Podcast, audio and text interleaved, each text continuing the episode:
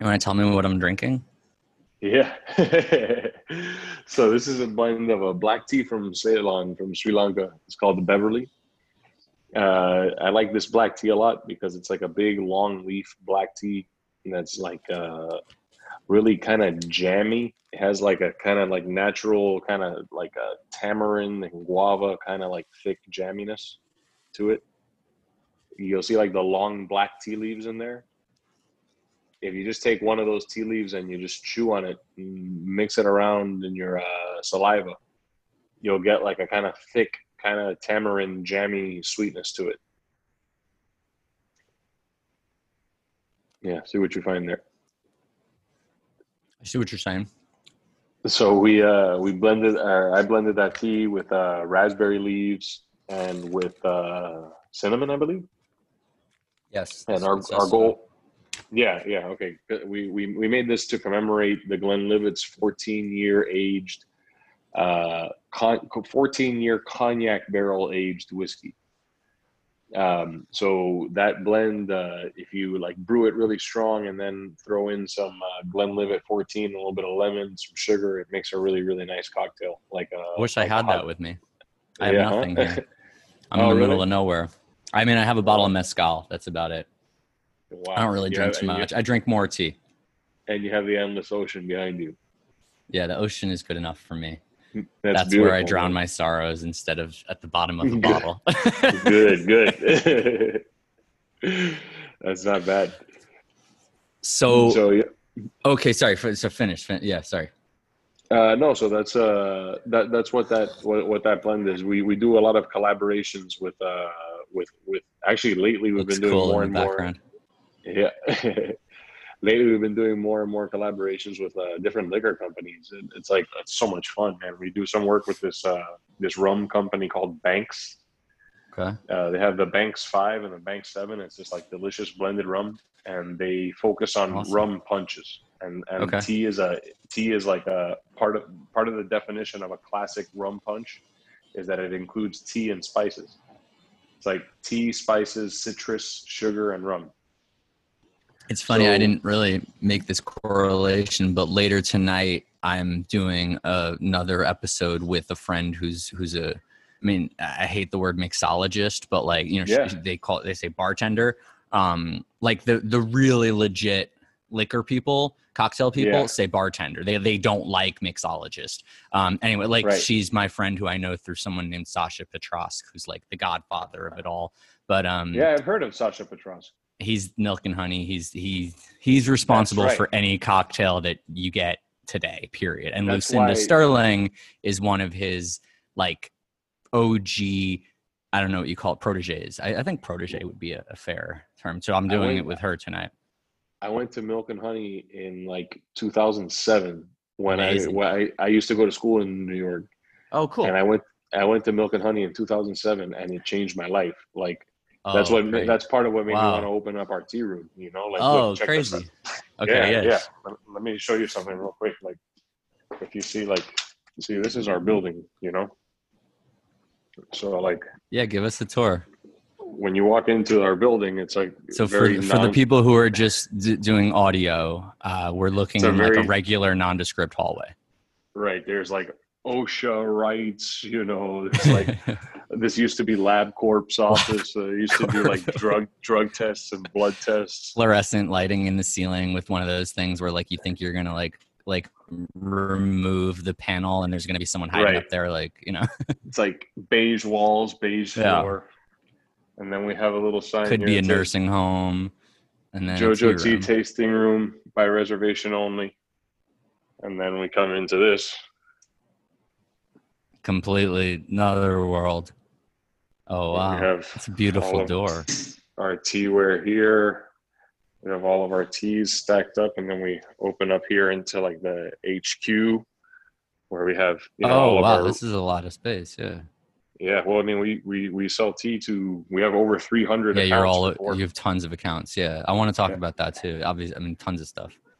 Yeah. And this beautiful. Is like, you know, where we have like meditation cushions down here. Well, this is Coral Gables, right? Yeah, well, it's like Coral Gables, Little Havana, you know? Cool. And so this is the tasting room. We have our tea bar where we can do Gongfu tea. This is a crazy Gongfu teapot that I bought for big tea ceremonies, and then this whole shit went down, and now awesome. I can't use it. You'll get it'll work out eventually. Yeah, and then in here, this is our packaged inventory that's ready to ship to restaurants and for website sales and so forth. Great. There's two amazing human beings.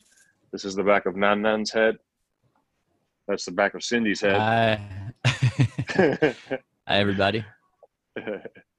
And then this is where we have the bulk tea, like Camellia sinensis, you know? This is where we have all the white tea, green tea, black tea, oolong tea, and pu'er aging.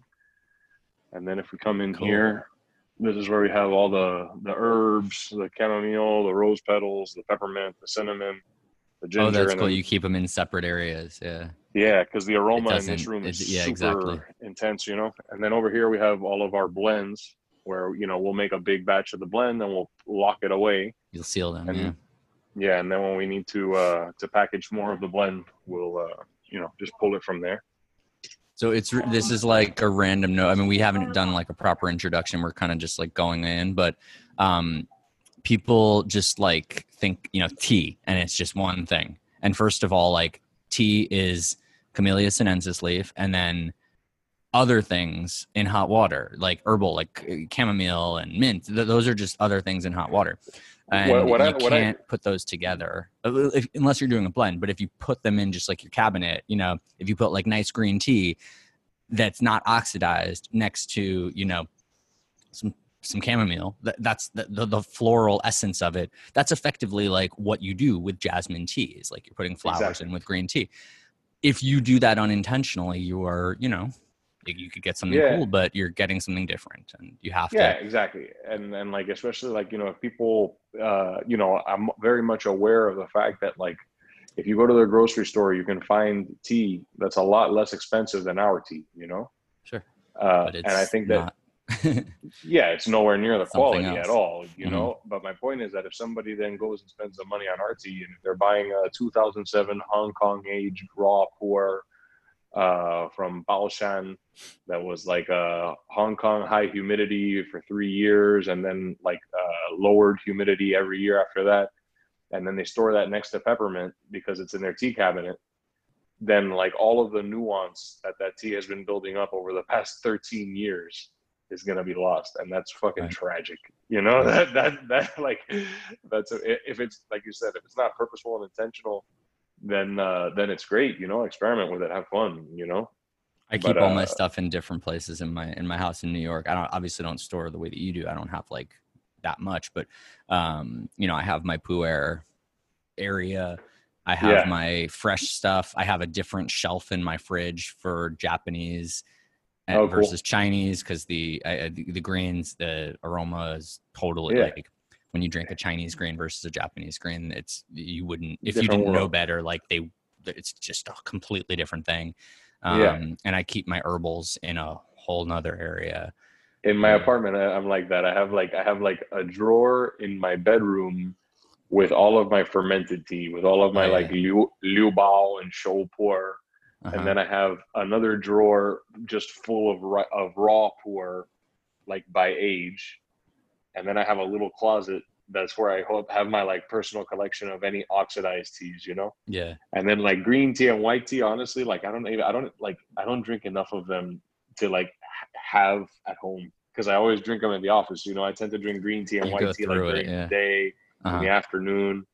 And then the stuff that I have at home. I drink a lot of Japanese tea. So I didn't until I went. And then once I did 2 months for like Shinsha, and Sakura season, and I'm not gonna lie, like, you know, that got me more hooked than I was before. I was always I'd say my ratios were like way on the, I'd say even, you know, Taiwanese oolongs, like Chinese was high up, super high, dominant, and then Taiwanese oolongs were a huge part of my regiment, and Japanese greens were like something I'd do here and there. And it was honestly because I didn't know I didn't quite know what I was doing. And there's very few places and very few people in the West who do, I think. Right. And Chinese latitude is different. And if you don't know what you're doing with Japanese teas, you trash them. And like you just trash them. Exactly. And they're the most temperamental. I needed to go there to learn. Yeah, I think they're the most temperamental tea. It's the easiest tea to mess up, and that's why like Gyokoro. I just did not know that you're supposed to like drip. No one never dripped Gyokoro for me until I went to Japan, and then I was like, wait a second. So I understood that you had to do it super cool, like 149. I had Gyokoro like that, but it didn't blow me away. I was like, this is cool. Yeah, this is good. Yeah. But then I didn't understand the the saturation of it. I didn't understand the dripping process. It never occurred to me to use that kind of ratio. And I don't know. I'm sorry. I don't know. I don't know if you've covered this on the podcast, but how did you first get into tea? Wait, fuck. So, okay. So let's do introductions, which we didn't even do.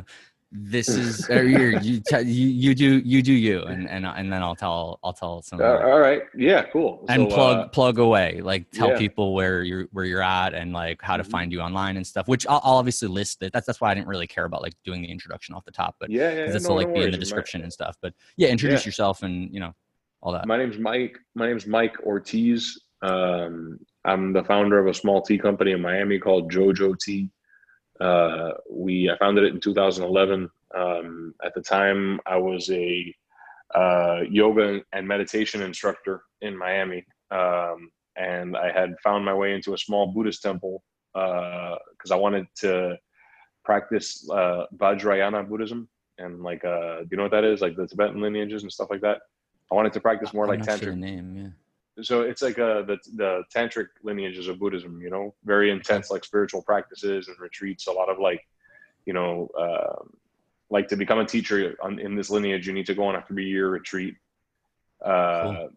Yeah, there's like, it fascinated me because it was like spirituality as a series of practices instead of as like a philosophy or a series of mythologies, it was like a series of practices. And I met someone from the Rubin Museum in New York, and I spent a bunch of time there recently. Do you know it? Have you been there? I know it, but I haven't been.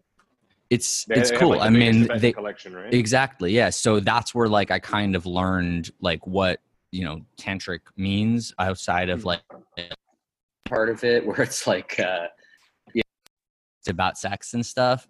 But, it's hippies in Sedona, naked hippies in Sedona. But it's cool. There's a lot to learn. I spent hours there. Yeah, just like reading everything. It was a lot. Anyway, please continue. Yeah. No. So like I kind of dove in head first and really wanted to study as much of the Buddhism as I could, and I was fascinated by like mysticism and mystic practices. But I was just as fascinated by the director of the center that I was studying at, the director of the temple, because this lady, she was like an accomplished master in Tibetan Buddhism, an accomplished master in Chinese Buddhism, an accomplished master in Japanese Buddhism. And she, like, if you ask her, like, what is your practice? She did a lot of Qigong, she taught Qigong, she taught meditation, etc. But if you ask her what's your practice, she said that her practice is tea. Cool. And I was like, I didn't understand it at all. I grew up in Miami. I was an amateur boxer and a football player, and then I decided I wanted to be a movie star. So I took LSD and moved to New York. And like I wasn't like I had no idea that there was even such a thing as tea masters. And I just like I was so floored at the simplicity of her practice. And that somebody like this who has seen kind of like the depths of mysticism and of the mystic experience, if this person could pick tea as a practice, there needs to be a lot more to this that I just don't understand, And I spent 3 years with her studying meditation and Buddhism, and tea was just like a part of every day. But it was interesting because I noticed that there was a big difference in like the quality of the tea and in the quality of the moment when she made tea versus when anybody else made tea. Right. You know, when she made tea, it felt like the city got quiet.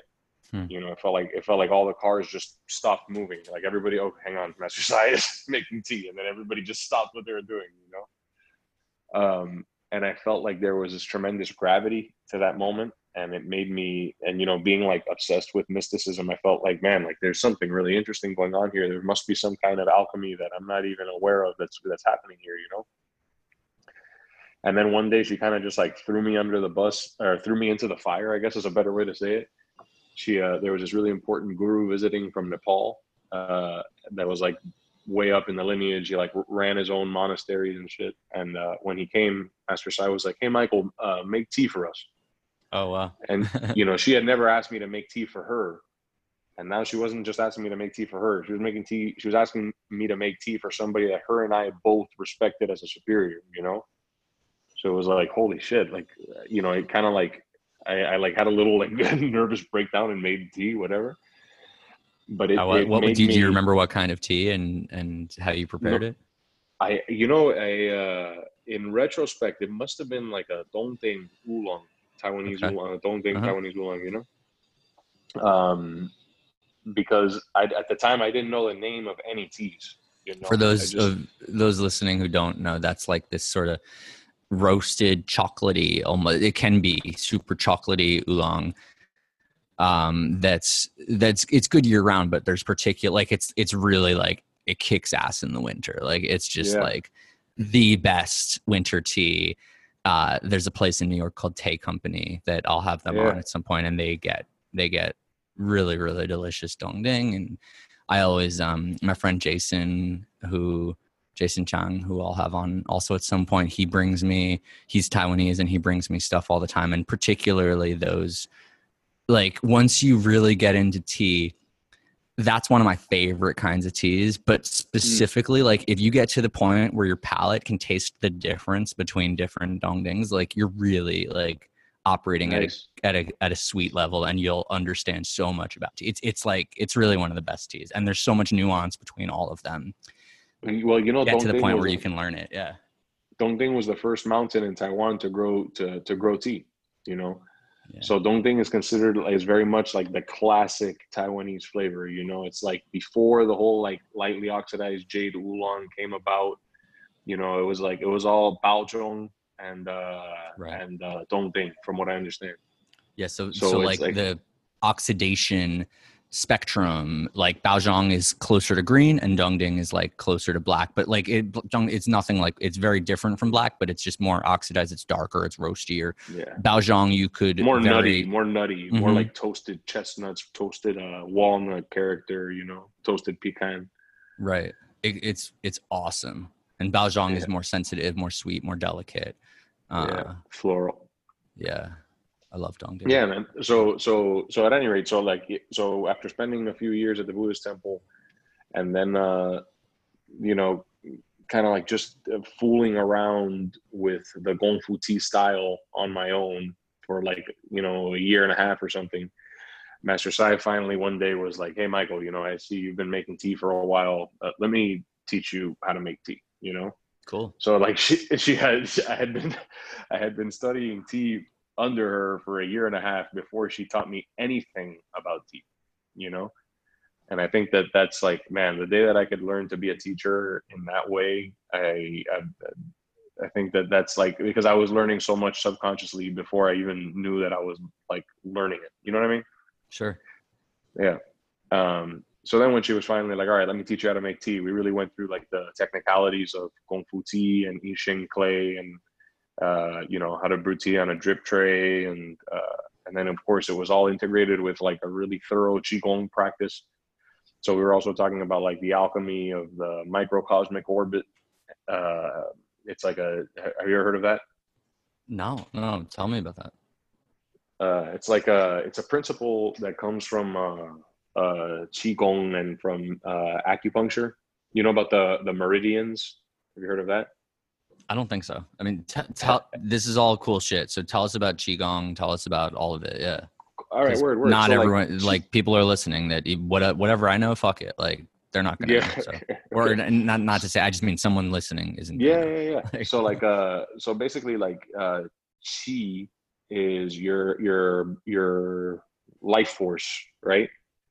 And it's like associated with your breath. I think like the best way to explain it, I think, is like, imagine moving something heavy, you know, and you're standing next to something heavy and you like get low and you put your shoulder against it and then you take a deep breath in and then you and push against it and expel that force. That's qi. That's like a big, gross movement of qi, of energy linked with the breath, movement with intention. You understand? Mm-hmm. So if that's qi, then gong means like labor or work is like the root word. But if you think, but it's like the same root as gongfu, right? So gongfu is not just a martial art. What gongfu actually means is a practice or skill that is undertaken with attention to detail and with the goal of mastery. Okay. You see? So there's like your level, like your gongfu in something is just really like your level of understanding and of skill in this particular thing. You understand? So that's what gongfu tea comes from. Okay. Yeah, gongfu tea is like your skill, your familiarity with tea. You know, your practice of tea. Yeah, that's what gongfu is. Your work. So it's more applicable than I thought. I always associated it with like a certain type of preparation with a certain type of yixing and stuff like that and cups and whatever, but it's, you know, it's tricky though. It's tricky because like it's used in both ways. In one sense, in one sense, it's like gongfu tea just means an aesthetic of like, you know, that started in like the late 70s and the early 80s in Taiwan and is based on like a artful combination of yixing clay, a drip tray, a little piece of nature, some nice cups, etc. You know, that is called gongfu tea as an aesthetic. But then at the same time, like if you look at what is gongfu tea itself, not like what is the style of gongfu tea aesthetically, but what is gongfu tea itself, right? That is the it's a spiritual practice. The use of tea. Yeah, like the practice of tea, you know, if somebody has good gongfu of tea, they shouldn't need a thermometer or a scale or a stopwatch or anything like that. You know, so like real good gongfu, you give them water and a way to heat it, and you give them something to put it in, and you give them tea, and they can make that delicious. You know, that's like the flexibility of gongfu, you know. So then what is qigong, right? So qigong, yeah, I see how you apply it. The gongfu of qi, you know, is like the practice of your life force and your breath and your energy. So love it. So what it translates into in reality is like a series of yoga like poses, a series of tai chi like movements in the body, and then a series of very detailed visualizations and breathing exercises, you know?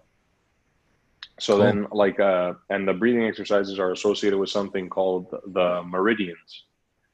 That the meridians in yoga, they call them nadis. So if anyone that's listening is a yogi, they've heard the term the nadi, N-A-D-I, nadis.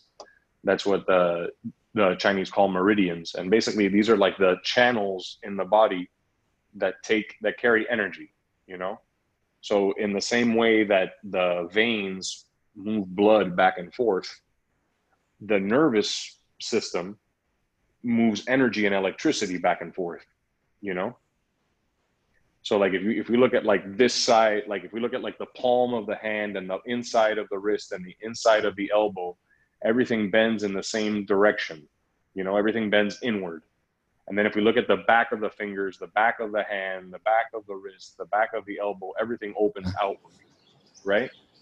So you want to have it going like that? Yes, exactly.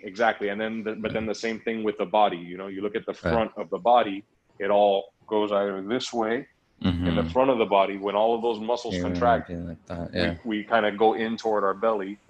And then when all of the muscles in the back contract, we arch, the chest opens up, we open up the neck, etc., right? Sure.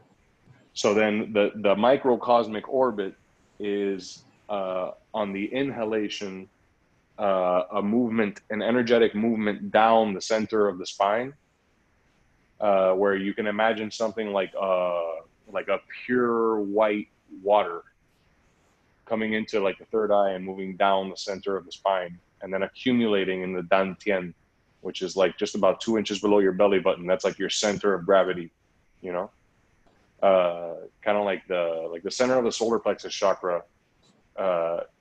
Yeah. But it, like, it's interesting because it's like the center of the solar plexus chakra, theoretically, but on the body, it's where the sacral chakra is, you know, that's like the Dantian. Okay. Really. Okay. So, yeah, so the inhale, sees like cooling energy that, you know, represents like yin energy, represents materiality, represents the physical world. And then we hold the breath just enough to generate some heat. And then we imagine a white fire coming up the spine out the top of the head.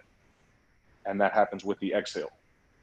Okay. And this orbit, this circular pattern, is a meditation technique that's used almost like acupuncture without needles, because you're wow. Like generating energy, and then as you're generating it, you're bringing it back into the orbit, circulating it. And the idea historically has been that that's going to like break up the blockages in our nervous channels, you know, mm-hmm. and make it a lot, make our existence in the world a lot more like synchronous and a lot less clumsy, because, you know, we are a lot more integrated with the universe in ways that we can't even cognize, you know? I dig it. Okay. And then where does tea fit in on that plane of thinking? So that it's like remember I said that when Master Sai would make tea, it felt like the whole city got quiet. And it was because of the alchemical intention of like when she was brewing tea, she was also practicing this where like as soon as the water would hit the tea, she would start breathing her own microcosmic orbit with the intention of breathing her best possible intention and energy out as the tea flowed out of the pot into the cup, you know? So she would kind of sync her body's internal movement, the steeping of the tea and her body, her intention, and the flowing of the water were all in synchrony, in perfect synchrony, you know? So you could think about that as applying to different kinds of teas and different types of preparations of tea as having different effects on your body. Some tea I'll steep really hot and it'll sit in there for a while. Some tea I'll steep really cool and it'll be like instant, and any variation along that. That's something I've never really thought about it that way where. Yeah, that's cool. I never thought about it as a parallel process. Yeah, like as a vehicle for the intention of the, call it like the peace of mind, the awakening of your guest, you know? Right. And at the end of the day, it's, you know, it's just a prayer, you know, it's just, mm-hmm. it's just an intention. It's just a wish. But to me, whenever this person made tea, there was an undeniable difference in the quality of the moment, you know? Sure. And I think that like, it's just like, that fascination, like grabbed me and took me away, you know, like I spent the rest of my life just like studying that moment. How long ago was that? That was sometime in 2010. Okay. So it's been a decade. I started the company in 2011. That was when I decided, like, the first time that I ever tasted Oriental. Yeah. Yeah, the first time I ever tasted Oriental Beauty. Ah, okay. The moment that I tasted it, I was like, "You got to be fucking kidding me!" Like, at the moment I tasted it, I was like, "You got to be kidding me that this exists," and like nobody knows about it. Are you like? Dude, like, you know, I grew up, like, I was like, you know, I've gone to good restaurants. I've had good meals. Mm-hmm. I've had good wine. I've tasted some really delicious stuff. And this is something that I've never even, like, I never even knew existed, you know?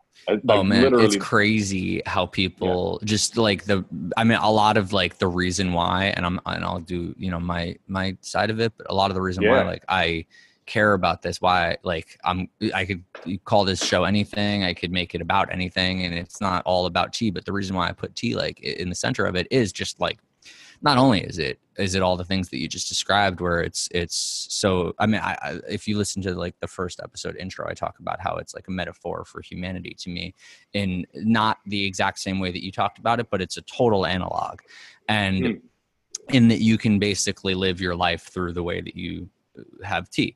And it's so crazy. So like, not only is it like the most important thing that I think to understand, but nobody understands it. And especially in the West, it's so crazy how people just like, they think tea is, you know, this thing that you just, oh God. In the East Side, nobody understands it. Nobody no, it's true. You go to Japan and you get bubble tea and like, and I don't claim to understand it either, but I celebrate the fact. I celebrate the fact that I don't understand it. Yeah, exactly. You know, I know 1%, but like the unknown in tea is like fascinating and exciting and sexy to me, you know what I mean? Sure. And that's what keeps it alive. It's a life pursuit. Oh no, it'll never, to me. So like, long story short, what I said earlier was you know, it's a metaphor for people, and we all come from the same thing, yet through nature and nurture we're spread into not only these 7 varietals but infinite variations upon those varietals. And it's tremendous. And every sip of tea, 5 degrees, 5 degrees higher on the roast. Yeah, 5 exactly. 5 degrees higher on the roast, and it's a different tea. Whatever. Yeah, that's something. You know, I made a note to get like your take on, and you kind of like started in a little bit of like the art versus the science of tea. How there's a lot of people who will, once you even get into the tea world, there are people that make it very like high learning curve. Like, oh, okay. Yeah, they make it really like a hard point of entry, where like you have to do this and then this, or else it's not good. And to me, you know, I think that there is some science to it. Like, you don't want to burn Gyokoro or something like that, but past these few very learnable for anybody basics, it's really it's an art, it's choice, and it's how you choose to live, how you choose to exist with it, how you experience it. And exactly. Yeah, like, change 5 degrees and if you're afraid to fuck up, you're never gonna get better at it. You're never gonna make a cup of tea that's gonna blow everyone away. Sure. You know what I mean? You like, it's like the only thing that you know for sure is that you're gonna fuck up. So go. Yeah. Anyway, I'm sorry. Not at all. No. No, I mean it's. Well, here, so I I'll give a short I'll give a short one so that listeners don't have to hear me go through, you know, retreads too much. But listeners, I said listeners, I'm sorry. No, not at all. It's early in the show, so it's a new show, so it's not a cliche yet. But I got into tea really late in life.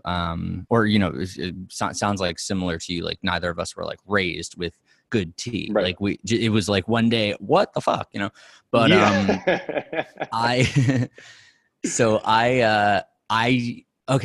haven't like given this yet, so I could do this. I didn't drink hot stuff until my like mid-20s period. I drank soup. I would sip soup, but when I was maybe 8 years old, I don't know, maybe even younger, I was with my family and we went on a snowmobiling trip, and we had hot chocolate like on the break of the snowmobiling trip. And that day I got sick, and like a cold, unrelated to the actual unrelated to the hot chocolate, but for some reason, I associated. Are you still there? Yeah, I apologize. Okay, cool. No, all good. I just wanted to make sure. Unrelated to the hot chocolate, I got sick, but in my like 8-year-old brain, I associated hot stuff with sick, and I never had hot stuff. So, coupled with this, I don't know, strange I don't do drugs. I've never tried drugs. I've never had cigarettes. I've never tasted coffee. So I wasn't one to go and just like miss things. I wasn't one to be like, when my friends were doing something and like I needed to know about it. I lacked that instinct. You lacked FOMO. So, I never feared missing out. I was always just in my thing, in my own head. And I avoided a lot of things because of that. So there was just no inroad for me. But between this weird like hypochondria that I had as a young child to this, like, I'm not trying shit like, if you tell me to try this, I'll be like, cool, thanks for telling me. And I may or may not. It's unrelated whether I actually do it or not. So it wasn't for a long time. Okay. And then the next stage was like my, college years and stuff, like, teens and early 20s, I was exposed to the westernized, the English kind of tea. And, where were you living? Oh, I'm from New York. So okay, I went to New York at the time? Yeah, I was living in New York. I went to college in Boston, but Northeast, like, or wherever I would travel, just whatever exposure I would have to, tea would be through English tea culture. It would be people trying to get me to try it, but they were English inspired or actually English people. And when I would, it was fucking trash. So I did try it a few times. I remember particularly, I had a friend who was British, and she got me to try tea, but it was garbage. It was disgusting. Because it was like regular fucking, tea bag, English tea, like, and dust in a paper bag. Yeah, exactly, like lead shit. It was terrible. So I was like, I'm not missing anything here. I don't want more of this, So I didn't. And then, like, I mean, I have. There's the rest of it is like a series of points on a timeline where effectively I was exposed to better tea. I had a girlfriend who didn't drink. She was like prosumer kind of, like she drank the good stuff from Whole Foods, like she would get like better regular people tea. And that was like the first time I would have like regular, it was still regular people. It was still trash, but it was like less disgusting than like, whatever. It was organic trash. Yeah. It was not so disgusting. And then I was like, okay, that's cool. Then she went to China. She got some legit stuff. It wasn't that legit. It was more herbal, but like it broadened the spectrum that there's another thing out there. Then I lived next to this Korean tea house in New York. And I remember, it was like a vegan restaurant and tea house. What was it called? Francia. I don't know why it's called Francia, but the other place is called Hangawi. Okay. So they have two places. One is a vegan, like, it's beautiful. It's in K-Town, called Hangawi, and it's really cool. And they have good tea there. And then a few blocks away on 35th and Park is Francia. I don't know why it's called Francia because it's a Korean place, and the name, like, ugh. But they have really good tea there. And so I would go there just like for lunch. And then I would see on the menu that they had like a separate tea menu, and there's a page, first picking, second picking, third picking. And that, I was like, what does that mean? Right. Oh, tea leaves are a thing. Oh, there's a quality level to them. Oh, there's a season for them. There's a freshness level. There's certain parts of the plant that, this just opened my eyes to another thing. Like, oh, there's just getting into the granular aspects of it. And that was like, I didn't do a deep dive. Well, it wasn't instant. It took a couple more years. But like once I understood some of the spectrum, it was just like I was excited about. I moved to Los Angeles a couple of years after that, and when I would meet tea people, I would get excited and I would communicate with them, and then it was basically meeting other tea people who. And there's a lot of them in LA. Yeah, so there's no tea houses in LA. New York has great tea houses, but LA has no. There's private stuff, but there's no like walk in and get tea at a good tea, that doesn't exist in Los Angeles, strangely. But there's a community, and they do tastings, and they do, there's cool stuff. There's some Japanese temples and stuff like that. And then there's just like people who organize at their houses and they import stuff. And it's really cool once you get super into it. And I just, I happened upon some of those people. And then I went to Little Tokyo. I went to the tea festival and stuff. And like, it was just one thing after another. It's cool. Of learning. So and then I stacked, then I took it upon myself. I started hosting at my house. Like Saturday, cool. Sunday morning, I would just like my friend Jason, my friend Gian, people that were really into tea that were way more knowledgeable than me, I would just like, yo, do you want to like come? Give them a venue, hang out sometime, yeah, and just like invite whoever you want, and we would get tea drunk, and then like go for lunch nearby, but like we'd get tea drunk from like 9 a.m. to like 3 p.m.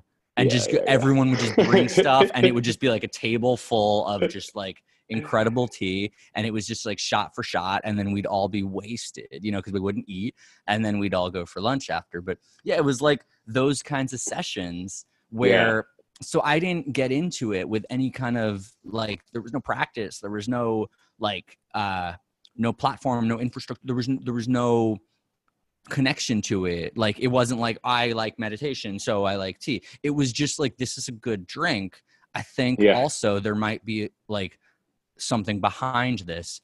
Read the Kakuzo Okakura, like the basic shit, now since then I've really like, I know my shit now, but there was a time where it was just like, I had the 101 and I lived a really nice tea life with a 101 understanding, and like you get that 101 understanding, and like holy, it is night and day. Just that 101. You read the 36-page Kakuzo Okakura book, and like if you have that level of understanding, it changes everything for you.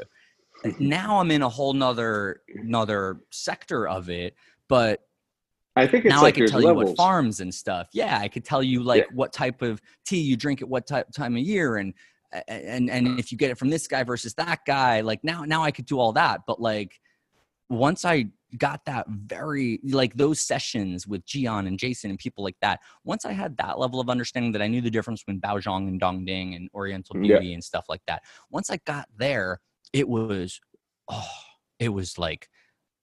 became such that, yeah, you know what? Okay, this is a funny way to think about it. Film and music are like my biggest passions for my whole life. And I'd say like clothing right beneath that. And tea just like catapulted up into that, and all of a sudden like film, music, and tea are like I hear things, I see things, and I taste things, and like that's, it just became my world. And I think about everything in terms of tea. I think about everything in terms of tea and DJing. I think that my understanding of DJing and my understanding of tea are like the cornerstone. Those are the DJing, because I feel world. I feel like completely intimidated by DJing, because like when I was a kid, it's actually strange. When I was like, I have a cousin who was like my age, he's actually like a couple hours older than me. And he grew up in like the heart of Little Havana. And somehow, God only knows who the fuck he was messing with. But when we were like 9 and 10 years old, somehow he ended up with 2 turntables and a mixer and some speakers and a bunch of vinyl. And dude, every time that I would go to his house, he would just be mixing and mixing. And he had like it was written on vinyl, Oh yeah. He had like all this old. That was a great record to learn on. I would back in the day. I don't know. I'm 35, but it was written those. I'm 34. Right? Yeah. Oh, so same era, yeah. But I would juggle those beats. Like that was one of the records that I would learn with. Just going, just cutting up one, mixing back, cutting up, just looping. That's like how you learn turntablism. You just loop, and It Was Written was a great record to do that with. Just taking those. Well, that's. First 16s, we used to jam on It Was Written and Machiavelli, and like and so like but to this day, dude, like I have a little speaker at home, a little turntable at home, and like It's like it's got a built-in preamp, and it goes directly into computer speakers. And every time that I and it's like, okay, it works, but I'm like, I know that I'm like, you know, like I'm like intimidated by like it's so expensive, the equipment, the speakers, and then I don't know like what the mixer. None of that matters anymore, though. Like you're either there's not going to be like all the turntablism part, like that thing is over. Like there's it's still wonderful, but. You don't need any of that. Like you could go DJ with just as much technical prowess, like with 15 minutes of literally like you could go the gear that exists today, you could spend 15 minutes learning how to use it and go out and play. There's stuff that I can do blending records and you know, artistically, but you know, technically it's very little. Like, I mean, I'm rusty as fuck right now. Like, I haven't played in a while, but like, I wouldn't be. Technically, it's not like you need to. Back in the day, oh my god, like what you're describing, chopping up records and looping is so hard. I've never been a good turntablist, but DJing live dance music is a whole different thing. And today, you don't need the turntablism. But what I listen to a lot of, like I just can't get enough of it, is Mad Lib and J Dilla. You know, like cool. I listen to Mad Lib and J Dilla and MF Doom's beats too. Yeah. If I just had those three producers on loop for the rest of my life, I'd be perfectly happy. Yeah. But dude, when I think about them doing what they did at the time that they did with the equipment that they had, it's like it's madness, dude. It's crazy. It's a weird thing to think about because the amount of technical skill, the development that it took for people like that to get there was insane. It was so difficult to do those things. To loop, period, was so hard. Exactly. And, you know, tape-to-tape kind of shit is so hard. And now it's like, it's a button. Now it's, you have your USB turntable and it just literally like, you could go lay that down, press record, play, stop. It's in there. Put it into whatever program you want to put it into, and like you're a producer. It's crazy to think of like Cool Herc, you know, the very first person to do it, you know, like God only knows, man.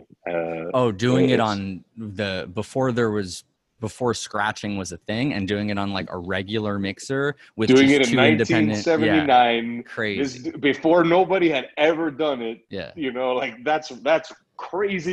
You know? It's crazy hard. I was never a good scratch DJ, but I had the best gear. Like I was doing it on, you know, Technics and Newmark TTXs and stuff. With I had a Rain 56 was the mixer that I had at home, and it was the best scratch mixer ever, really. And I wasn't good. Yeah. So for the people who had, you know, the early gear, it's a whole nother, the amount of practice, the amount of, you know, 18 hours in a row they would practice. It was nuts. Yeah. Anyway, but my knowledge of DJing is more, I was never a good scratch DJ. I play dance music and like playing for people is more my skill. I'm not like one who, like, I'm big on like, don't, you know, I don't want people to like look at me. I want them to be dancing and doing other enjoying things. Each other. Yeah. Scratching is more of like a performance, and it's like a call and response kind of thing. That's never been my skill set. I see. I love that kind of stuff. I actually learned from those types of DJs. Like I Emerge was like one of the first people to teach me, who won who won the he won 2 years in a row. What is it? I'm like blanking. This like the scratching championships. Yeah. Whatever. But that was how I got exposed to it, like cool. Those kinds of hip hop scratch DJs. But one of them was watching me play at one point, and he was like, "Why are you doing that?" And I'm like, "What are you talking about?" And he's like, "Well, that's not how to mix this kind of music. That's what you would do with this other kind of music." And he's like, try doing the same thing. And he was based, I was playing hip hop, with house music technique. And he told me, try using your, so like they were teaching me all these techniques and I was like ignoring them. I had these house music techniques ingrained in me from like my youth, from being exposed to it through like my family had like a disco label and a house music label. Oh, wow. And I just like, I'll never forget talking to this one DJ named Jonathan Peters, who told me like specifically like not to touch the vinyl at certain times. And I remember when I learned to do that, like with scratch DJs, I ignored it because I was just like, no, you're not supposed to do that. Like, I know better. And so I didn't do a lot of the stuff that hip hop DJs do. And I would play hip hop records where I would like loop the front 8 beats and they'd be like, and I would like get off on looping these, you know, the end and the beginning of these things, like before Serato had these things where you just like auto it.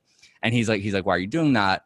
And I'm like, oh, I'm just like, you know, I like blending. I like these like transitions and stuff and making it and stretching them out and like hearing, you know, the highs of one and the lows of the other, blah, blah, blah. And he was like, yeah, you, like in hip hop, just like drop it on the one. And I'm like, I don't want to do that. And he's like, try doing this on, and he gave me, I think I had some DFA records in there and I just like did the same thing on these DFA records. And it was, you like those, oh, that's what I've been, that's what I should have been doing this whole time. I was like, I didn't, it was like, okay, that's the rest of my life. And wow. Yeah, basically like that was the rest of my life. 'Cause everything that I was doing was applicable to a whole nother just style, but it was like not my socially, when I would go out, to places like, you know, today, like D Nice is having his moment. Like I used to hear D Nice spin all the time, people like that. So I would play the kind of sounds like them, but technically I DJ'd completely differently. And then I segued to like proper dance music. And then it was like, oh, this is what I do. This is crazy that I was doing something else before. Anyway, but my DJing is very like the technicality of it is not intimidating at all. People learn it very fast, the kind of stuff that I do, but the kind of stuff that you were talking about with scratching and stuff takes years. And it's I'm not good at it. Yeah. I like my outside of tea, my real like, my hobbies, I'd say, like, you know, like I've been doing martial arts for a really long time. Yeah. I started doing karate when I was 6. I started boxing when I was like 3. And then I played football, and then I started karate, and then I stopped karate when I started playing football in like middle school. And then like in college when I like started tripping out on LSD, I like stopped all combat sports and really like dove deep into yoga. You know, and like was just deep in the yoga and meditation game until I was like 24. And that was when I ran into my karate teacher from when I was a kid, just randomly. And I started talking to him about yoga and about Qigong, and, you know, we started talking about Qigong and about like the kind of like the lineage of like Qigong becoming Tai Chi, becoming martial arts, becoming Gongfu, and becoming Okinawan karate, and Okinawan karate and mixing with that. And that's what led you to tea eventually. Well, right? Or was that simultaneous? It was simultaneous. It was happening while I was at the Buddhist temple. So then like, you know, it was like right around the time that I was already starting JoJo Tea. Okay. And then, so then I ran into my teacher and just decided that it would be a cool opportunity to practice. And my teacher is he's a psychologist. He's been a psychologist in Miami-Dade public school system for like 35 years. So it's really, dude, like I can't tell you how much I love like those classes, because like there's a group of people, you know, ranging, like he has a kids class and an adults class, but the adult class really is like 14 years old and up, you know? So there's a lot of kids in there, you know? Sure. Or there's some kids in there. But like, whether it's the kids or the adults or, you know, like it's, I find it so fascinating the way that we all have our insecurities, you know? And like, he has this amazing ability to like fish out your insecurity, you know? And in the middle of you doing some like difficult pose where you're like trying to remember the next thing that comes, and then you're like in the middle of doing it, he'll be like, oh, you fucked up there. I think you smoked a little too much weed this weekend, huh? Funny. And you're like in the middle of the thing, and he like hits you on something that you're insecure about, you know? Yeah. And it's like you have to keep going, and you have to, like, you know, if he knocks you off of your game, then what's about balance? Yeah, he won, and he like you have to find balance in the rest of your life with that insecurity as well. Exactly, and if somebody who is like who has dedicated their whole life to finding the insecurity and then hitting you when you're vulnerable, if you can like stand up to that person, then it's like, who the fuck can knock you off of your game? You know what I mean? Does he drink tea? Yeah. Do you integrate like tea into those classes with the kids and stuff, or no? No. The most that we'll do is like, you know, when we have black belt classes that, you know, that only the black belts go, then I'll usually like, I'll bring a kettle and some tea, and then after class we'll sit down and have tea and just talk, you know? So what's like Miami, so you've been at it for 10 years. What's Miami tea culture like? Or is it... Man. You know, it's your spot, because you do accounts also, you know, you do restaurants, you do lots of different kinds of things. I mean, like, there's like, there, you know, like, I feel like there's no way to answer that question without sounding like an arrogant asshole.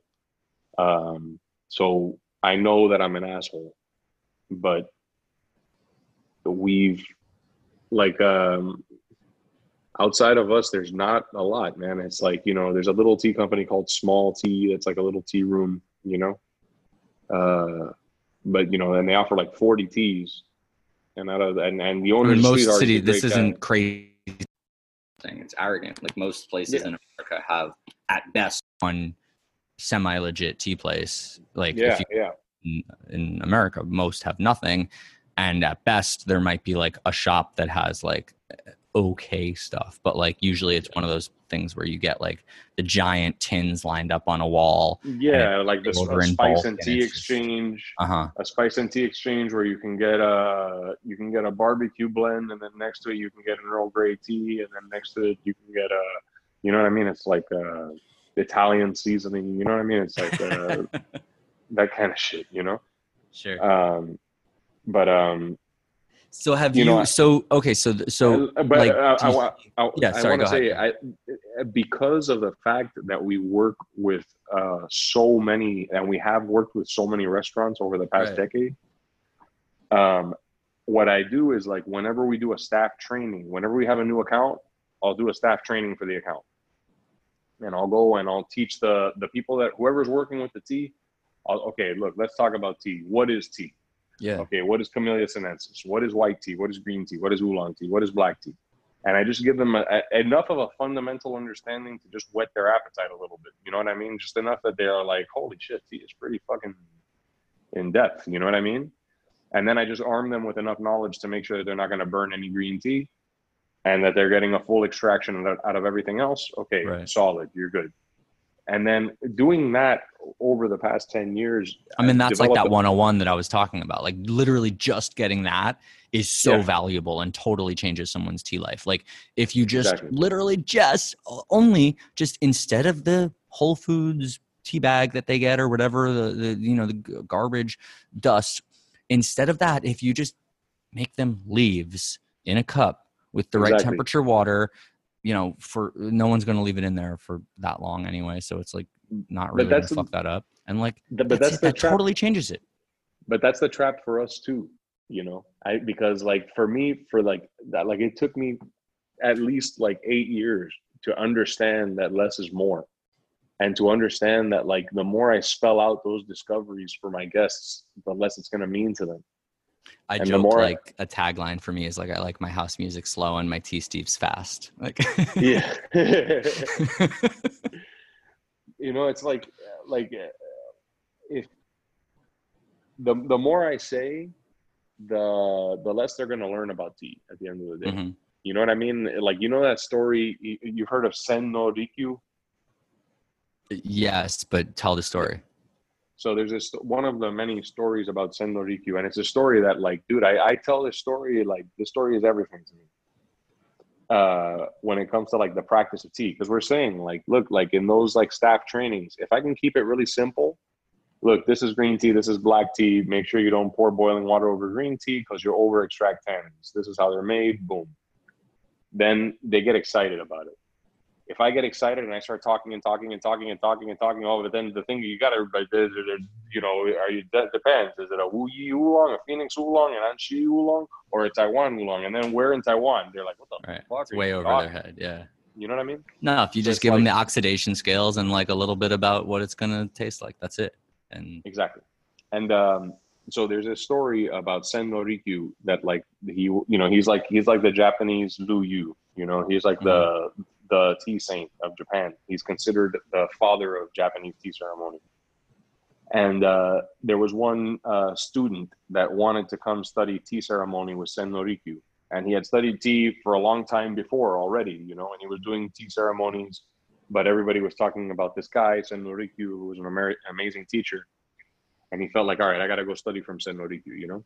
So he asked Sen no Rikyu if he can study with him. Sen no Rikyu says yes. And the student spends 4 years studying with Sen no Rikyu. So at the end of the fourth year, he says, Master, I've been studying with you for 4 years. I feel like I've learned so much about tea. And Sen no Rikyu is like, yeah, you've learned a lot about tea. And then the student says, but I feel like there's one fundamental secret to tea that I just don't understand yet. And Sen no Rikyu goes, yes, that's true. There is one big fundamental secret to tea that you don't understand yet. So, okay, what is it? Here's the secret to tea. Heat water. Make tea. Drink it. The guy says, well, fuck you. I knew that before I came here, you know? I didn't need you to tell me that. Heat the water, make the tea, drink it. Yeah, no shit. What the fuck else are you going to do with it, you know? And then, you know, he blows up. And Sen no Rikyu says, the day that you can just heat water and make tea and drink it and not do anything else, from that day until my dying day, I shall call you master. Mm-hmm. And I think that it's like the lessons, all of the lessons are in the water and the leaves. And then that's it. You know what I mean? Like, and I think that like what tea is and means can only be experienced. And like, it's like meditation, man. Like there, I enjoy talking about meditation way too much. And I get all excited about like the impermanence of mental phenomena. But if somebody doesn't have a direct experience of that, it's like talking Chinese doesn't mean shit. It's not going to connect. You know what I mean? And it's the same exact thing for this show, you know, that's why that's like, I want to sort of mainstream tea as much as I can. Like I'm going to, you know, I have episodes that are deep dives into music stuff, film stuff, whatever, you know, things that are more out there already. But I think about this as like to the regular person, here's like the information that can elevate this part of your life if you're interested, right. You know, and draw them in a little bit and yeah. So anyone can do it. Show that such a depth even exists, you know? It's like, dude, there's this guy I think he lives in Nevada City, California. This guy, he asked to be my friend on Facebook, and just because of the tea scene this year, I won Tea Masters Cup thing? Yeah, when I won the World Tea Expo, yeah. So I had that on my list of like topics, like you. The World Tea Expo is in Las Vegas once a year in June, right? Yeah. Typically, it's like supposed to be, you know, coming up, and they have a Tea Masters Cup. I think you know Tony Jebley. Did he organize it, or is he just part of it? Tony Jebley, yeah. Jebley or Jebley? Like, I said Jebley. Okay. Yeah, he's Tony and the American Specialty Tea Alliance were the ones that kind of like and Mike won put it together. Yeah, for tea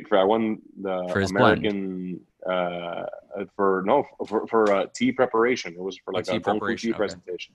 Yeah. It was for Gongfu tea like preparation and presentation of a tea. You know. Will you explain, because we've kind of grazed over it, but like explain what that is, what Gongfu tea preparation is to a layman? Yeah. So like, so first off, like, I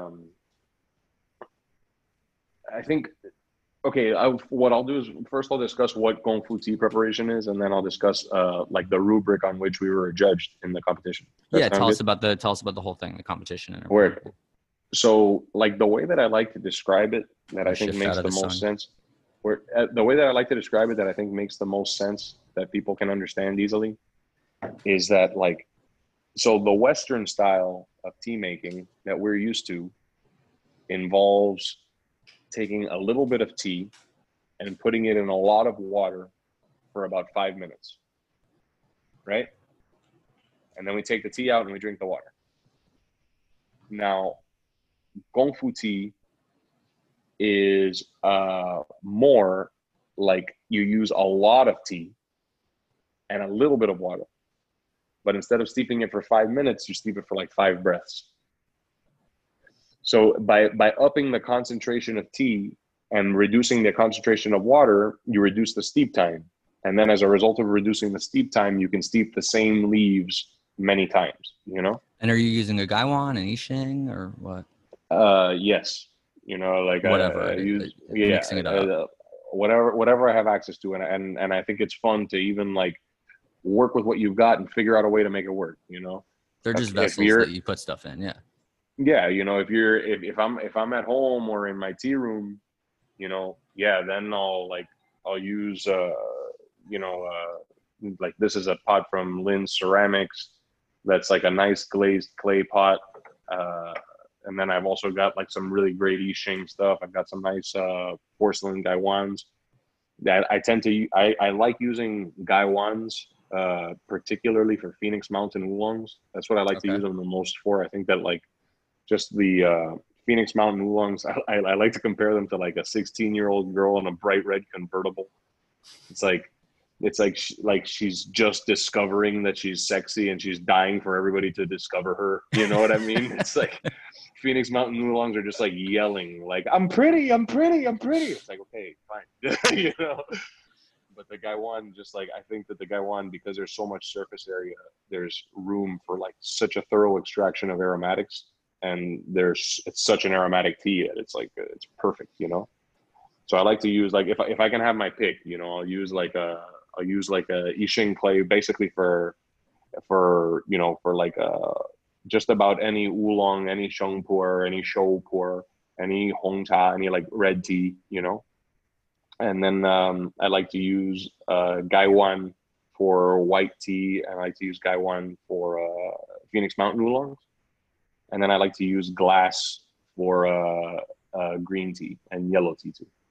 Okay.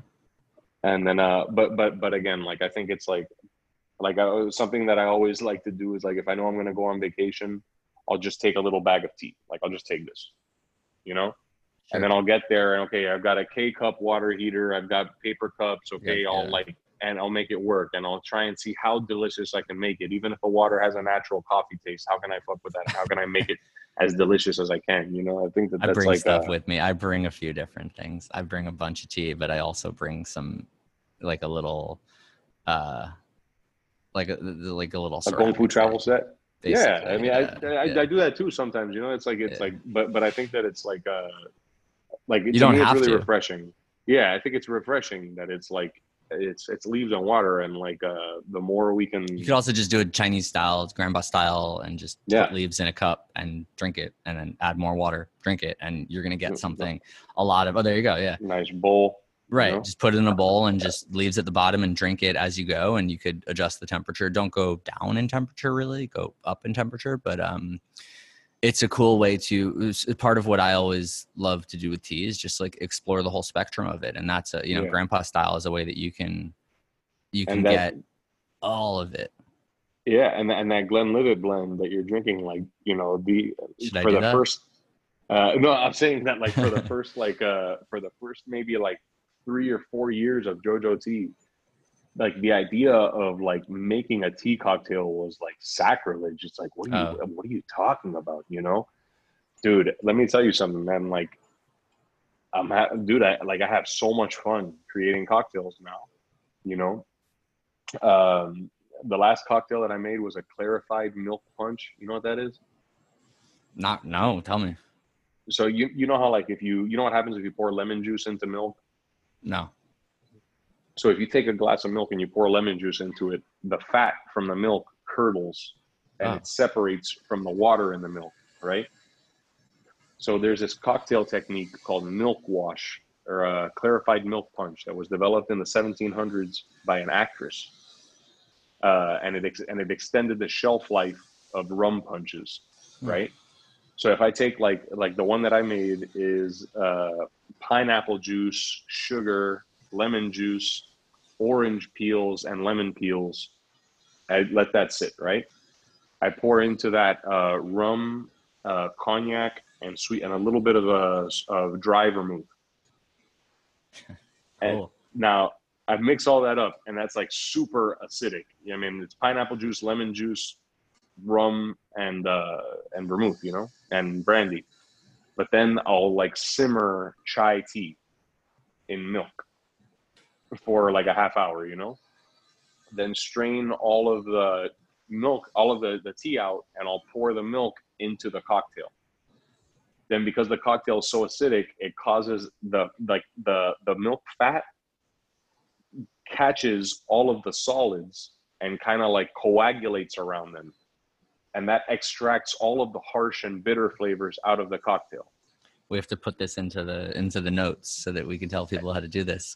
Dude, and then you pour that through like coffee filters, and you extract all of the like solids, and you just get this clear up. You get like a clear liquid that is like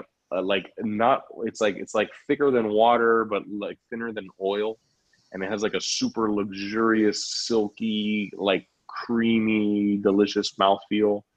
Cool. It's ridiculous. Like, and it's like, and then you think about like the retronasal flavors of teas, you know, like after the flavors that happen after you swallow, you know? So when you make a cocktail, the spirit, whether it's a whiskey or a rum or a vodka, is going to carry those fumes, you know? And, dude, it creates these opportunities to create these flavors that are like,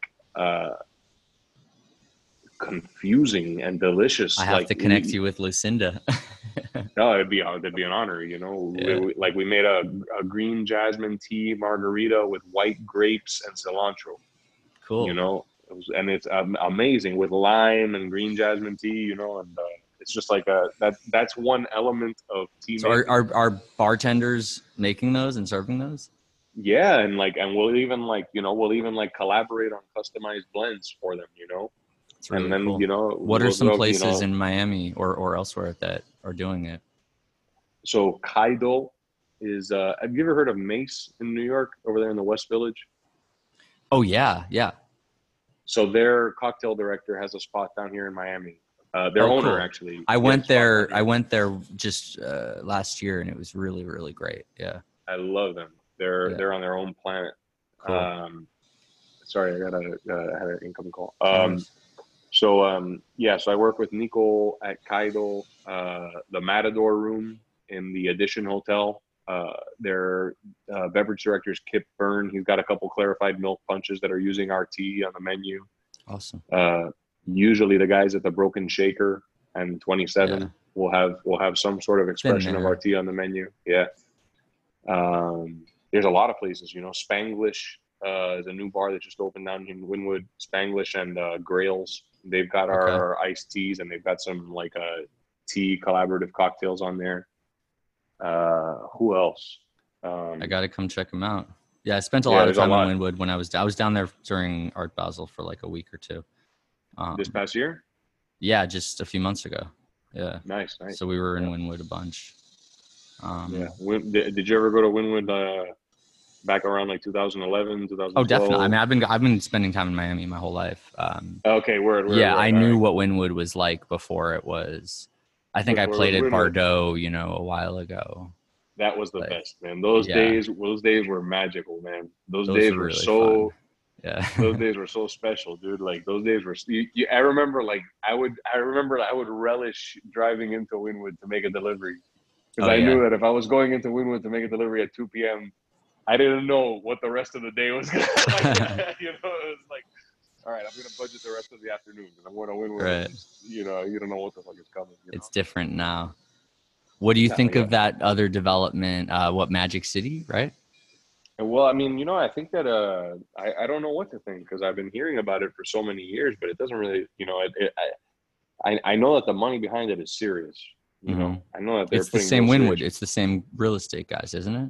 The three guys from the Wynwood development or something. I don't know. Yeah, but there's like the guys that are actually putting up the Magic City project is the team behind Cirque du Soleil. Right, right. Oh yeah, I met him. I was at the opening, the base camp opening. Yeah. So I did a stage at Coachella with a guy named David Corso, who he produced. Like he produced the base camp thing, and so I was with them for the opening during Art Basel, and I met the Cirque du Soleil guy. So yeah, so they're putting, like, you know, from what I understand, they're putting like a couple $2 billion into the neighborhood. You should have a little outpost at base camp. Well, I'm looking at moving into the neighborhood. Oh, cool. But yeah, I'm looking at moving into the neighborhood because we got to move out of here pretty soon. So. Oh, okay. Yeah. So we're exploring options now. I'm going to spend more time in Miami in the future. My family got a place in like Northern Collins, or I don't know what Northern Collins is, but it's like 100 something street. It's like where I've never really hung out. I'm always more south, but I think I've it's a chill area. Yeah. Okay. It's on the beach though. Yeah. Yeah. A buddy of mine lived up there on like 95th and Collins. Right. And I used to love going to his house, bro. Like, because it was so far removed from everything. He had an apartment also right like that on the water. And it was like, you just go and, you know, chill and you didn't have to worry about a damn thing in the world because you're so far removed from like the South Beach and the Design District and all the. Yeah, man, it's really to nice. Me, like, you know, up until recently of realizing it was always like the Fontainebleau and then it's just North Miami Beach. You know, it's like NMB. Like, oh, wait, did I lose you? Hello? Did it cut off? All right. Okay, we had technical, but we're back. I mean, we could talk about Miami shit like forever. We fell into a deep Miami rabbit hole. That's a good rabbit hole. Okay, things I want to get on this before we wrap, and we could always, like, you know, do another time, but I want to talk about like Nepal, your trips and stuff like that, like where in the world you've gone for tea. And I guess to relevantize everything is just like, how has the world been affected by pandemic, and how has tea been affected and your business and partners elsewhere, supply, all of it. So just like, first, I guess, you know, what have been some really exciting places that have moved you where you've gone on tea trips, and then how's it all today? I think that like, I used to have a business partner in JoJo Tea, and him and I have historically split up the traveling, you know? So historically I've gone to, whenever we need to go to China or Taiwan, I go. And whenever we needed to go to India, Nepal, or Japan, he would go. Oh, okay. Yeah. That's cool. You develop your relationships and stuff. Yeah. Yeah. Yeah. So, you know, for the next trips, I'll be doing India and Nepal as well. But in the past, I've only done China and Taiwan. You know, it's tell us areas and stuff like that. Oh, sure. So like the first year in Taiwan, I started off in Taipei, you know, just kind of visiting like historic tea houses in Taipei. From there, I went down to Ali Shan and had sat in on a session of making milk oolong, you know, Ali Shan tea. Yeah, I was going to say it's like sweet. It's really like there's like a creaminess to it, and the milk oolongs are like really, they're like obnoxious almost. It's great. They're so creamy, they have something to prove. It's like, yeah, like if you leave an Ali Shan in for too long, it's just like, it's obnoxious. Yeah But it can be perfect, can be so delicious. So I spent some time on Ali Shan. Then from there I went to Sun Moon Lake and saw some Ruby 18. Sun Moon Lake is like legendary. Like talk about Sun Moon Lake. Yeah. So it's like a mountain in the middle of a lake in the middle of the mountains in central Taiwan. It's famous for making this red tea called Ruby 18, It's well, you know, what they call in China red tea, what we call black tea, the same category, but it's not heavily roasted. It's like roasted at a much lighter temperature. So you get the same kind of tanginess and flavor profile of black tea, but you get the mouthfeel closer to like peppermint, that kind of like cooling sensation. And so I spent some good time in Sun Moon Lake and made a good friend in Sun Moon Lake, Alfredo Lin. He makes a really great Ruby 18 and Ruby White. He works with JoJo Tea. He also works with Tealet and works with Spirit Tea out of Chicago. And along with many other American retailers, he's a great tea master, you know. Then from there, I visited like some like bigger commercial production facilities of Oriental Beauty. Then I visited another one of our producers back in Ali Shan, who makes like a Jade Mountain and Everspring. The I family, they're dude, this is an amazing story. This lady, okay, she moved to Taiwan with her family when she was 7 years old during the Cultural Revolution, and she went straight into making tea with her family, and she developed and became a very good tea master, you know. And by the time that she was in her early 40s, it was time for her to take over the family business. So she decided that she wanted to go see if she can make tea in high mountains. But when she went into the high mountains, the gardeners there had never heard of a lady making tea before. So they were like, no, you can't make tea here. What, are you crazy? And she's like, well, listen, let me make a test batch. You know, let me make a sample batch. And if you think it's good enough. It was like your trial under fire. Yeah. Yeah, exactly. She goes, yeah, but the tea gardeners didn't know that they were the ones being tested, not her. She goes to them. She's like, all right, let me make a test batch. Yeah. And then I'll bring it back to you. And then based on how good you think the tea is and whether or not you think it sells, you can give me a price on what it would cost to like rent your tea garden. And she made that agreement with 20 different gardeners without telling them. So then once they all tasted her tea and they're like, oh shit, damn, your tea is really good. She's like, okay, then meet me here on this day and we'll discuss the pricing. And what she did on that day was up against each other. She put them all in the same room, and she was like, literally, she put them all in the same room, and she was like, all right, who's going to give me the best price? Wow. And she had all these old dudes fighting each other. Oh, You know? God.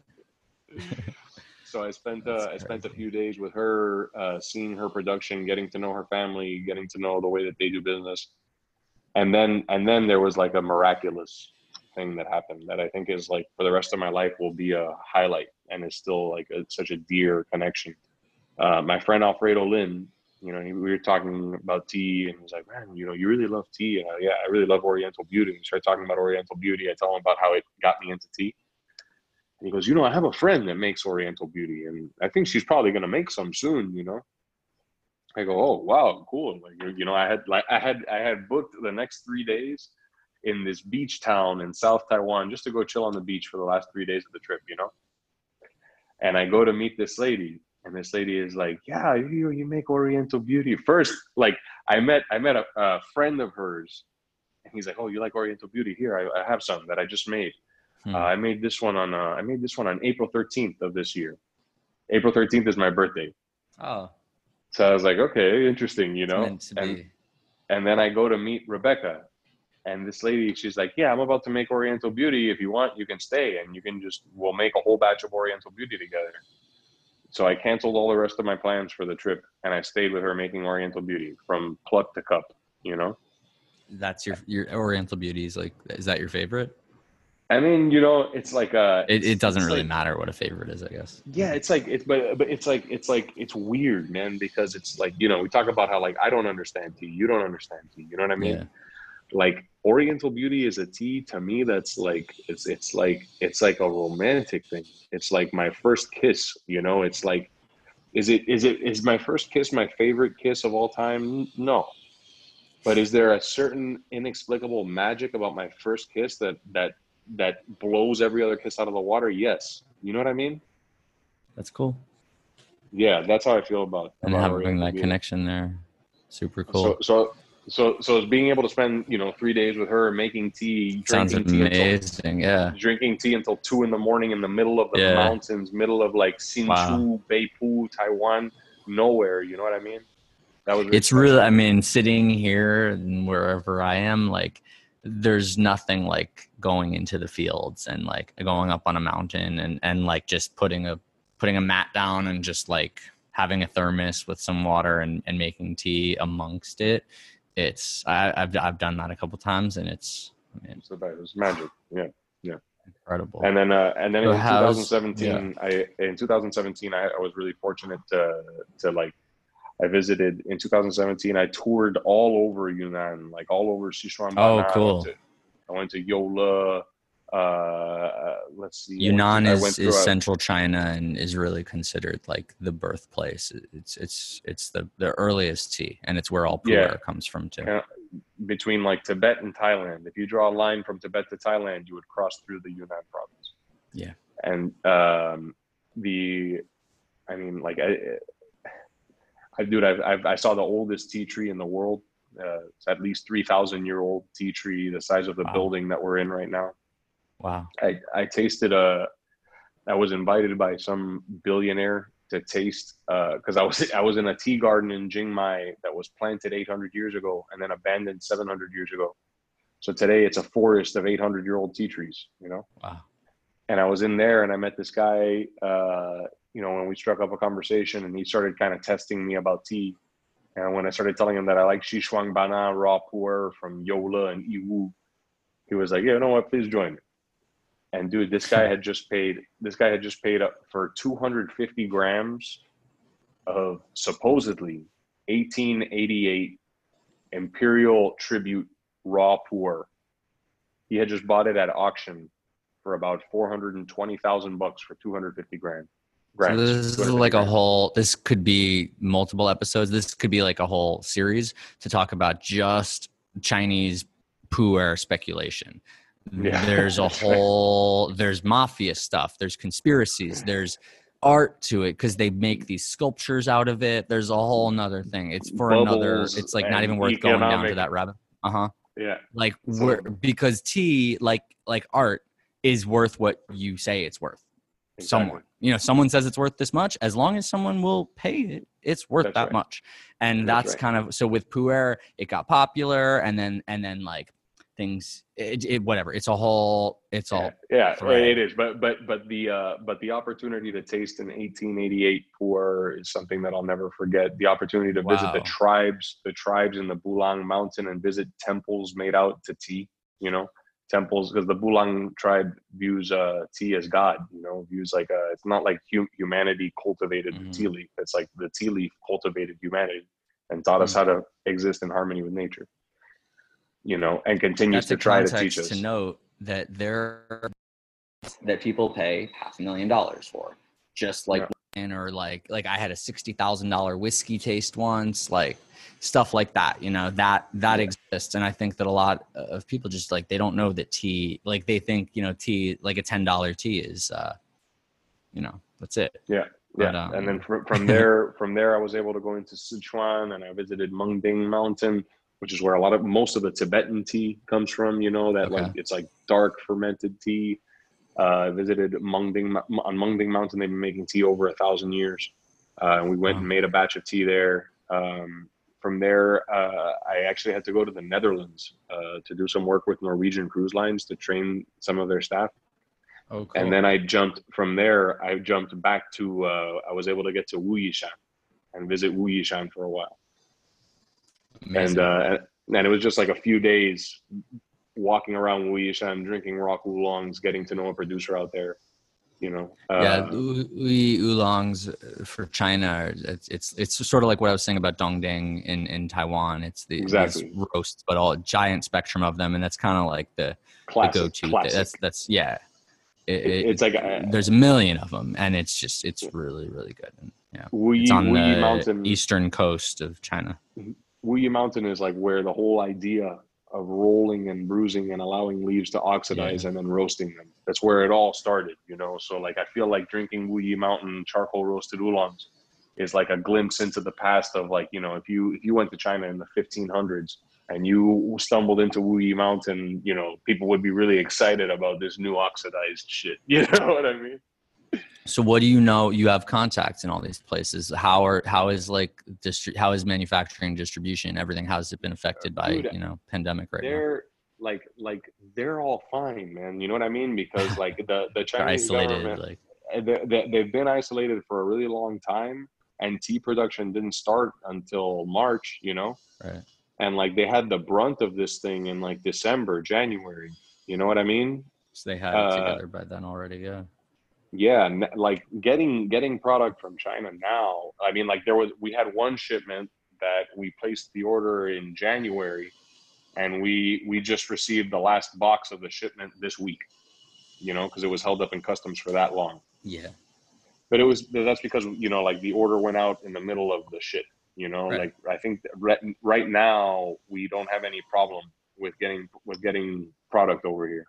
Where the problem is that we sold tea to over 300 restaurants and coffee shops and hotels, and now they're all closed. Now it's just the website and the few restaurants and coffee shops that are still open and selling tea to go in one way or another.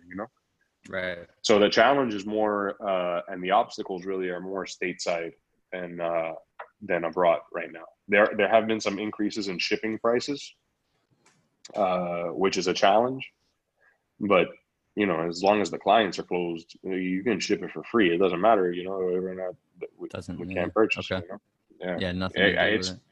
It's worrisome. I think it's worrisome in the sense the good news is that it's not a bad worry. It's worrisome in the sense that maybe the 2020 green tea season in the Western Hemisphere, a lot of those are going to be 2019 teas.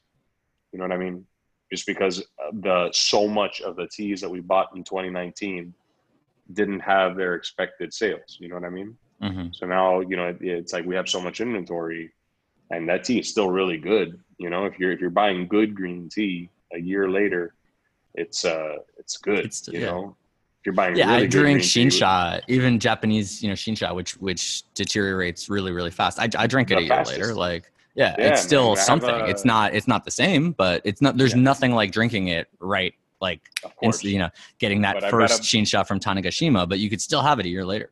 It's still something. I've got a bag of Maofeng from Huangshan, Yellow Mountain, from 2017, and I'll still mess with that tea, dude. It's a 2017 green tea. It breaks all the rules, but it's delicious and it's great. Yeah, especially if you give it a roast or something like that. Exactly, there's a lot you can do with it. I love hand roasting teas and waking them up. Of course. Yeah. And then for now, other than that, it's just something that I think if your listeners are interested in JoJo tea. Our website is sipjojo.com, to take a sip, sipjojo.com. Our Instagram handle is sipjojo. And, if you're kind of interested in getting into tea, but you don't know where to begin, something that we offer is called the JoJo Club. That it's I should say, if you're interested in getting into real good, no bullshit, high level tea, but you don't know where to begin. Because the JoJo Club, it's a seasonal box. It goes out 4 times per year. I'm a member. Yeah, that's right. It goes out 4 times per year, and those teas are those are the teas that I drink. You know what I mean? Those are the teas that I drink and that I'm most excited to drink, man. That Oriental Beauty, no, you haven't had it yet. Okay, that's right. Not yet, yeah, because I didn't get I've been all over the place and I haven't gotten my shipments in forever. Dude, the Oriental Beauty that went out in the April 1st box is without a doubt one of the best teas that we've ever carried. It's amazing. So it's sitting in the USPS on hold by my house in New York, probably. Did we ship it to New York? I think we have. I don't know. Oh, you didn't ship it yet. Oh, great. Then keep it, hold it, and I'll get it when I go to somewhere. When I go somewhere that's stable, because it's not worth sending here. It's going to take forever. Yeah. Okay, good. Oh, good. I'm glad it's not sitting in New York, because that would be just a waste. Yeah. No, thanks for that. I'll tell you when. And thanks for the support, man. You've been a member of the JoJo Club for a while, and we're a small company, and that I think that piece, that product is it's what puts it's what I put everything into, because those are like jewels. Those teas are jewels, you know, and I'm really proud to be able to share those, you know. Well, hopefully, you know, the point of this show is to get a lot of that out there and encourage people to try it out. So hopefully, you know, we can add some new members to it. And I'll certainly put all this info into the description, as well as we could actually collab on some notes to maybe draw up some tips and resources for people, and shout out some other places depending on where they are in the country, where they are in the world, tell them where their local tea houses are. That's a lot of this is like spotlighting all of it, telling people how they can enhance their tea life. Rock and roll, man. I love it. Dude, well, thank you so much for connect me with everybody. Yeah, you got it. Yeah, I Vegas in like 2 weeks. But I don't think that's going to happen.